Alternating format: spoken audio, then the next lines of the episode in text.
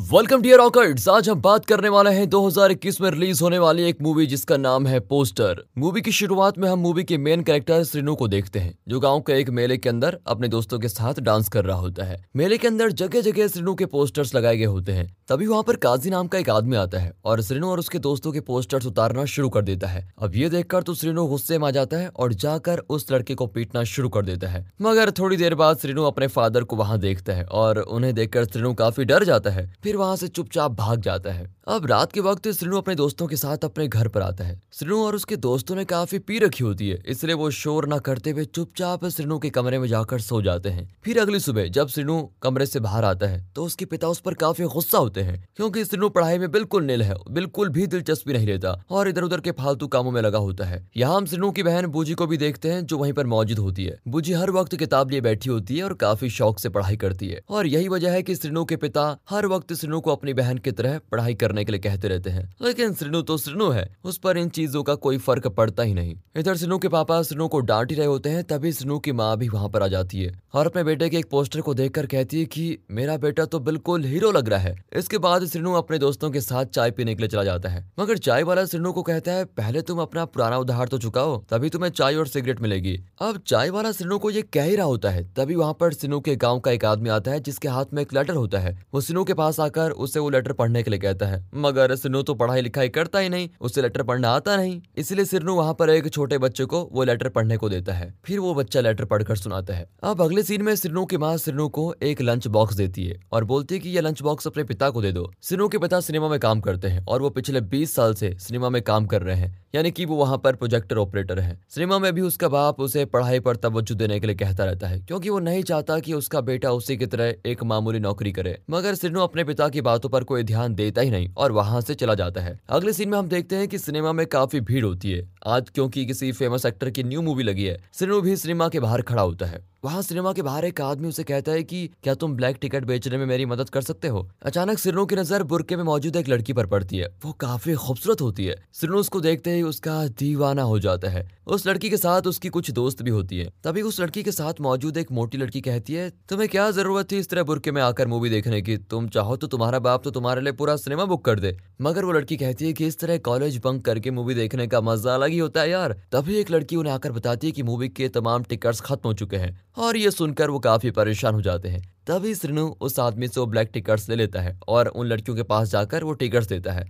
लड़की के पास दो हज़ार का नोट होता है, मगर श्रीनु उससे कहता है कि तुम मूवी देख के आ जाओ, मैं बाद में पैसे ले लूँगा। मूवी शुरू हो जाती है और श्रीनु उन लड़कियों के पास जाकर बैठ जाता है। तभी वो मोटी लड़की श्रीनु की नियत जान जाती है और उसे मूवी पर कॉन्सेंट्रेट करने के लिए कहती है। मगर श्रीनु तो उस बुरके वाली लड़की से अपनी नज़रें हटा ही नहीं पाता। मूवी के दौरान वो उनके लिए स्नैक्स लेकर आता है। तभी वो लड़की अपना नकाब उतारती है और श्रीनु उसको देखते ही रह जाता है। यानी कि श्रीनु को उस लड़की से प्यार हो चुका है और वो उसके ख्यालों में खो चुका है। लेकिन बेचारा श्रीनु उसके ख्यालों में घूमते घूमते वहीं पर सो जाता है और जब श्रीनु की आँख खुलती है तो वहाँ सिनेमा का सफ़ाई करने वाला स्टाफ मौजूद होता है, जो श्रीनु को बताते हैं कि मूवी तो कब की एंड हो चुकी है और अब अगली मूवी का वक्त हो गया है। तब श्रीनु वहाँ से अपने दोस्त के पास जाता है और उसे पूरी बात बताता है क्या क्या हुआ। अब उसके दोस्त ये बात सुनकर काफ़ी हँसते हैं और कहते हैं, यार, तुम बहुत पगले हो। तुमने उन लड़कियों को फ्री में टिकट दे दिए और स्नैक्स भी खिला दिए। वाह, अब तुम्हें पैसे नहीं मिलने वाले। मगर यहाँ बेचारा सिरनु अपने दोस्तों को समझा ही नहीं पाता कि मुझे पैसे नहीं, बल्कि वो बुरके वाली लड़की चाहिए। अगले सीन में हम गाँव के एक फ़ेमस पॉलिटिशियन और सिनेमा के ओनर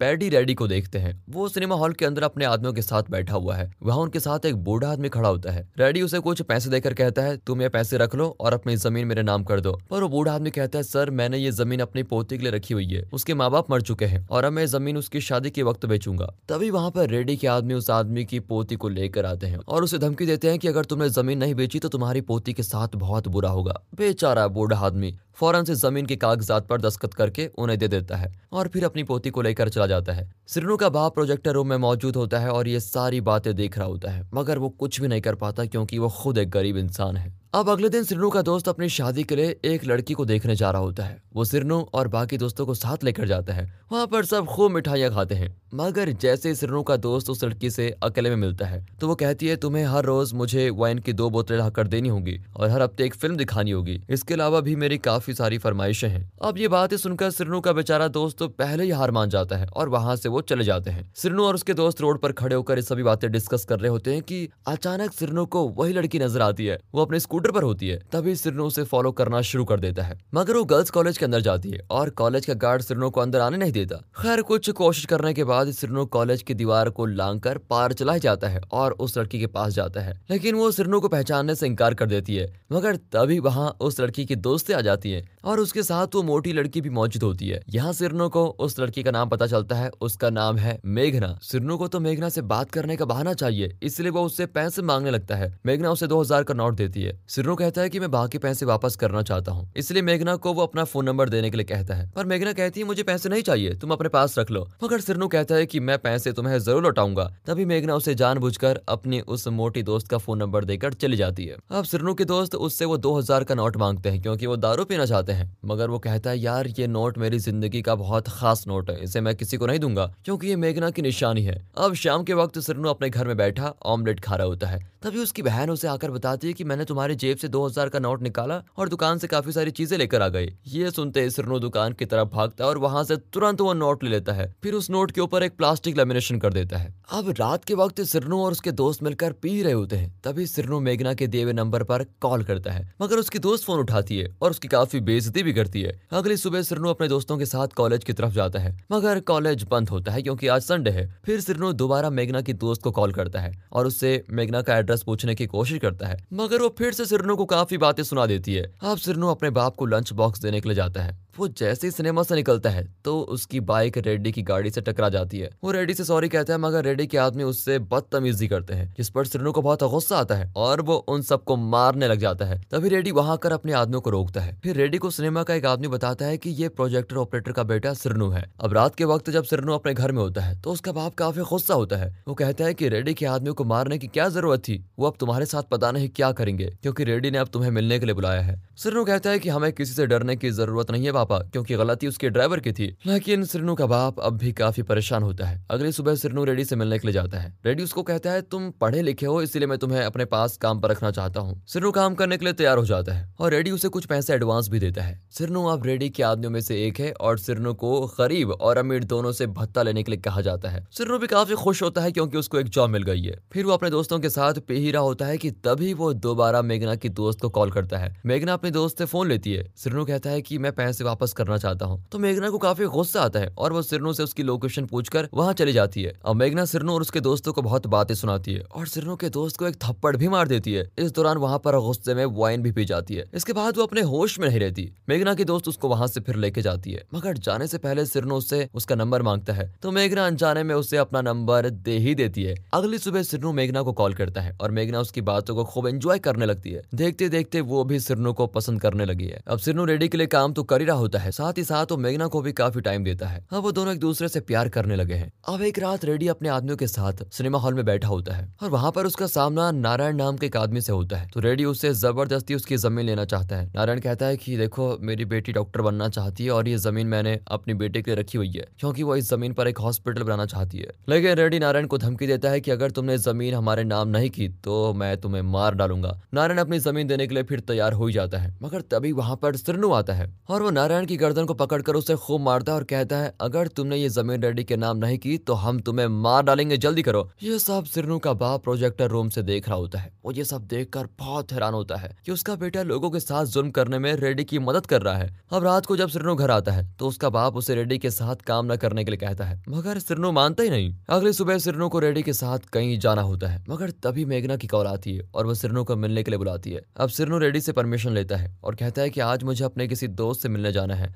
रेडी उससे पूछता है कि क्या तुम किसी लड़की से प्यार तो नहीं करते कहीं? सिरनू हाँ में जवाब देता है। तो रेडी कहता है, ठीक है, तुम उससे मिलने के लिए चले जाओ और अगर लड़की के माँ बाप ना माने तो तुम उन्हें मेरा नाम बता देना। रेडी भी वहाँ से चला जाता है और सिरनू मेघना से मिलने के लिए जाता है। दोनों काफ़ी इंजॉय करते हैं। मगर जैसे ही सिरनो मेघना को अपनी बाइक पर लेकर जा रहा होता है, अचानक रास्ते में रेडी और उसका बेटा इन दोनों को देख लेते हैं। इससे रेडी काफ़ी गुस्सा होता है। अब वो गुस्सा क्यों हुआ, ये हमें आगे पता चलेगा। अब रेडी और उसके आदमी सिरनू के घर चले जाते हैं। और जब सिरनो घर आता है तो वो रेडी और उसके आदमी को देखकर काफ़ी हैरान होता है। मगर अचानक रेडी सिरनू को मारना शुरू कर देता है। फिर रेडी के तमाम आदमी भी उसे मारना शुरू करते हैं। सिरनू की माँ और बहन भी काफ़ी रोती है की वो इसके साथ ऐसा क्यों कर रहे हैं। मगर कोई भी उनकी बात नहीं सुनता। तभी वहाँ पर रेडी का बेटा आता है और उसके साथ मेघना भी होती है। यहाँ में पता चलता है की मेघना रेडी की ही बेटी है। और ये सब देखकर सिरनू के माँ बाप बिल्कुल घबरा जाते हैं और उन लोगों को रोकने की कोशिश करते हैं। मगर रेडी का बेटा सिरनू को काफ़ी जख्मी कर देता है। और सिरनू कहता है कि, देखिए, मैं नहीं जानता था कि ये तुम्हारी बेटी है। और मेघना भी मुझे पसंद करती है वैसे। रेडी अपनी बेटी से पूछता है, क्या बेटी, ये सच है? तुम इसे पसंद करती हो? मेघना कहती, नहीं, मैं इसे पसंद नहीं करती। ये बात सुनकर सिरनू बिल्कुल हैरान हो जाता है। फिर रेडी और उसके आदमी वहाँ से चले जाते हैं। सिरनू का बाप उसे घर से निकाल देता है और कहता है, तुमने मेरी इज़्ज़त मिट्टी में डुबा दी, निकल जाओ घर से। सिरनू की माँ बहुत रोती है, मगर सिरनू अपनी बाइक लेकर चला ही जाता है। और अब सिरनू का मन ऐसा हो गया है कि वो मरना चाहता है। उसके पास जीने की कोई भी वजह नहीं है। उसे काफ़ी चोटी भी लगी है। वो अपनी बाइक बहुत तेज चलाता है ताकि वो किसी की गाड़ी के साथ टकरा कर मर जाए। अचानक उसकी बाइक के सामने गाड़ी आकर रुक जाती है। उस गाड़ी में एक लड़की मौजूद होती है, जो मदद के लिए चिल्ला रही है। कुछ गुंडे उसे किडनैप करने की कोशिश कर रहे होते हैं तो वो लड़की सिरनो को देखते मदद मांगती है। फिर सिरनू उन तमाम गुंडों को मारकर वहाँ से भगा देता है। इस लड़की का नाम तुलसी है। तुलसी सिरनू से कहती है की, मैं हैदराबाद जाना चाहती हूँ, मगर ये लोग मुझे ज़िंदा नहीं छोड़ेंगे और जाने से पहले दोबारा मुझ पर हमला करेंगे। तुम मुझे क्या हैदराबाद तक छोड़ दोगे? सिरनू तुलसी को अपनी बाइक पर छोड़ने के लिए चला जाता है। फिर तुलसी सिरनू को अपने घर पे लेके जाती है। तुलसी के घर के अंदर जाता है तो वहाँ कोई नहीं होता। वो सिरनू का बैंडेज करती है, उसको सारी दवाई देती है,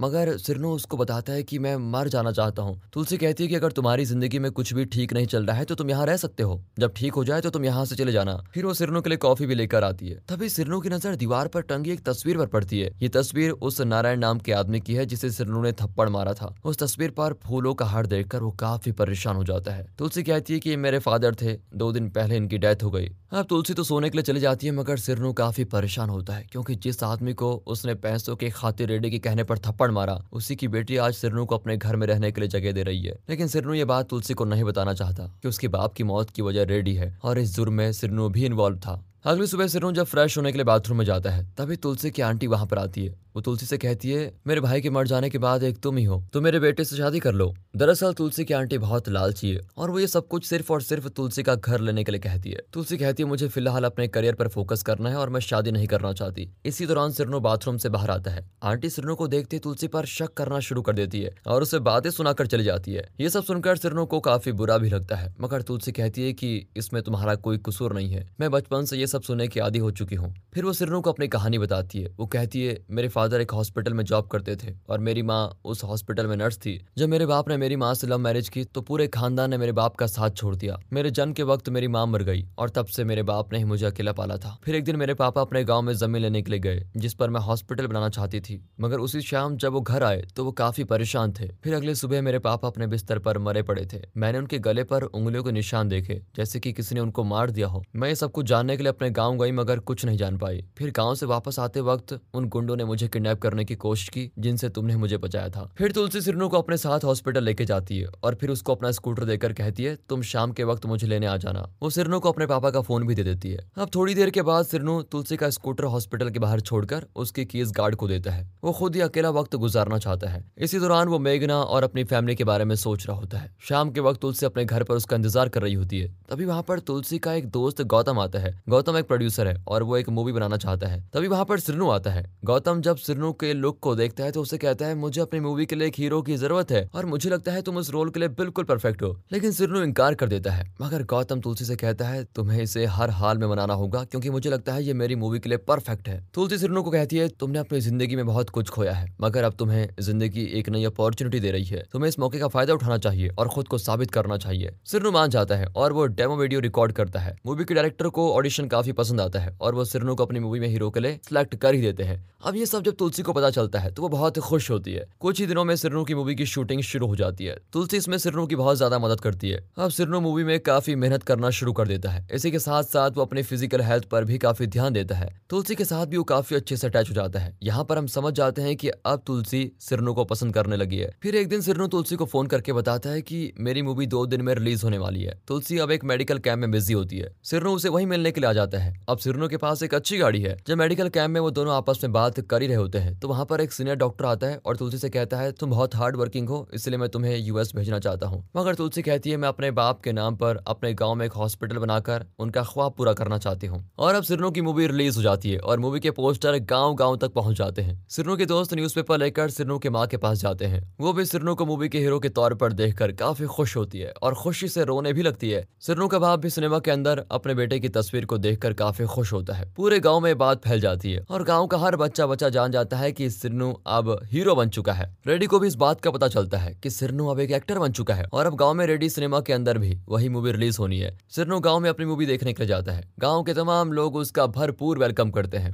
वहाँ रेडी उसका बेटा और मेघना भी मौजूद होती है। सिरनू की माँ और बहन उससे मिलकर काफ़ी खुश होती है और यहाँ सिरनू का बाप आज काफ़ी फख्र के साथ प्रोजेक्टर ऑपरेट करता है, क्योंकि आज उसके बेटे की मूवी चलने वाली है। मूवी खत्म होने के बाद रेडी सिरनू को एक अवार्ड देता है, जिसके बाद सिरनू कहता है, ये सब मेरे प्रोड्यूसर गौतम की मेहनत है और इसके अलावा कोई और भी है जिसका मैं नाम नहीं ले सकता, मगर ये सब कुछ उसी की वजह से हो पाया है। फिर सिरनू अपने बाप को स्टेज पर बुलाता है और वो दोनों एक दूसरे से गले मिलते हैं और उसका बाप बहुत खुश हो जाता है, रोने भी लगता है। मूवी के खत्म होने के बाद सिरनू अपने घर जाता है। दूसरी ओर रेडी अपने बेटे से कहता है कि सिरनू काफ़ी फ़ेमस हो चुका है और गाँव के तमाम लोग उसे बहुत पसंद करने लगे हैं। और अगर हम मेनका की शादी उसके साथ करते हैं तो गाँव के तमाम लोग इस बार इलेक्शन में हमें ही वोट करेंगे। सिरनू की बहन का रिश्ता अब एक अच्छी फैमिली में हो जाता है और उसी दिन रेडी अपनी बेटी को लेकर सिरनो के घर आता है और कहता है, मैं मेघना की शादी सिरनू से करना चाहता हूँ। सिरनो मान जाता है, तभी तुलसी का फ़ोन आता है। मगर फ़ोन तो सिरनो का असिस्टेंट उठाता है। ओ असिस्टेंट भी है इसका। और वो तुलसी को इस बारे में बताता है। तुलसी सुनकर काफ़ी परेशान हो जाती है क्योंकि वो सिरनो से प्यार करती है। और अब तो तुलसी सिरनो से दूर रहना चाहती है, इसलिए वो कुछ अजीब बिहेव करना शुरू कर देती है। ये देखकर सिरनो भी काफ़ी परेशान हो जाता है। वो तुलसी से कहता है, अब मैं काफ़ी फ़ेमस हो चुका हूँ और मुझे कुछ सिक्योरिटी इश्यूज़ भी है, इसलिए हमें दूसरी जगह पर शिफ्ट होना चाहिए। मगर तुलसी इस बात से एग्री नहीं होती। सिरनू नया घर ले लेता है और उसकी फैमिली भी उससे मिलने के लिए वहाँ पर आती है। मगर वो लोग वापस चले जाते हैं, क्योंकि बुजी के एग्ज़ाम्स है। तुलसी भी सिरनू की फैमिली से मिलती है, मगर अब वो सिरनू से थोड़ी दूरी बना के रखती है। सिरनू कई बार उससे फ़ोन करने की कोशिश करता है, मगर वो कॉल उठाती नहीं। सिरनू अब रेडी को फ़ोन करता है।